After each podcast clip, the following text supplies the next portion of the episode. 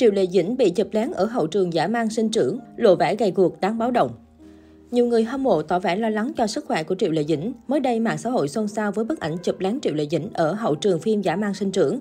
Dù chỉ chụp từ đằng sau và không thấy được mặt của nữ diễn viên, tuy nhiên bức ảnh vẫn nhanh chóng trở thành chủ đề được nhiều người bàn tán. Trong ảnh có thể thấy Triệu Lệ Dĩnh trông khá gầy gò, nhất là đôi chân có phần khẳng khiu. Bên cạnh đó cũng có ý kiến nghi ngờ bức ảnh đã có sự tác động của Photoshop nên chân của Triệu Lệ Dĩnh mới dài được như vậy.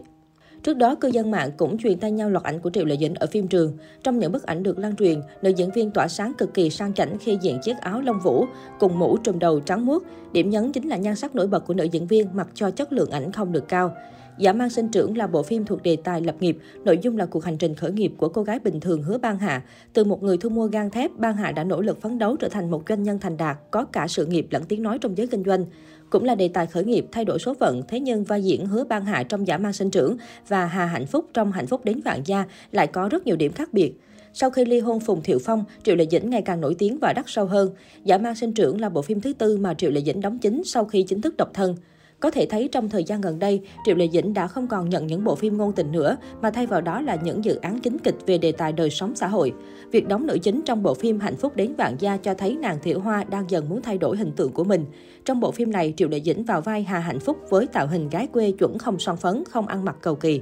Sau hạnh phúc đến vạn gia, Triệu Lệ Dĩnh lại trở thành nữ chính của bộ phim Giả mang sinh trưởng. Đây cũng là bộ phim về đề tài khởi nghiệp, thay đổi cuộc sống của nữ chính Hứa Ban Hà mà Triệu Lệ Dĩnh đảm nhận. Trong bộ phim này, nàng Tiểu Hoa đóng cặp cùng nam diễn viên thuộc nhóm thực lực có diễn xuất tốt Âu Hào. Tuy nhiên, việc Triệu Lệ Dĩnh hợp tác cùng Âu Hào trong Giả mang sinh trưởng đón nhận nhiều ý kiến trái chiều. Âu Hào thuộc nhóm diễn viên thực lực có diễn xuất khá tốt, tuy nhiên nói về mức độ nổi tiếng thì Triệu Lệ Dĩnh bỏ xa Âu Hào. Vậy nên có khả năng đến lúc phim phát sóng, Âu Hào sẽ chịu áp lực lớn từ truyền thông và dư luận. Cách đây không lâu, đoàn làm phim Giả mang sinh trưởng đã tung ra poster đóng máy của các diễn viên. Ngay từ những hình ảnh đầu tiên này, nhiều khán giả đã tỏ ra bất ngờ với sự thay đổi trong ánh mắt thần thái của Triệu Lệ Dĩnh.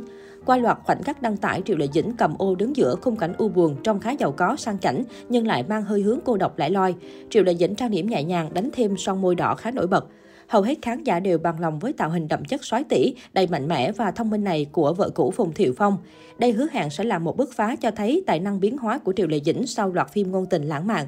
Tuy nhiên cũng có không ít khán giả cho rằng tạo hình này của mỹ nhân Sở Kiều Truyện khiến cô già đi so với tuổi thật.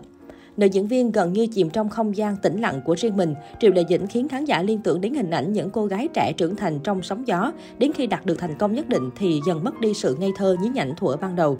Sắp tới khán giả sẽ được thấy cô nàng với thân phận tổng tài cực xinh đẹp và cực ngầu.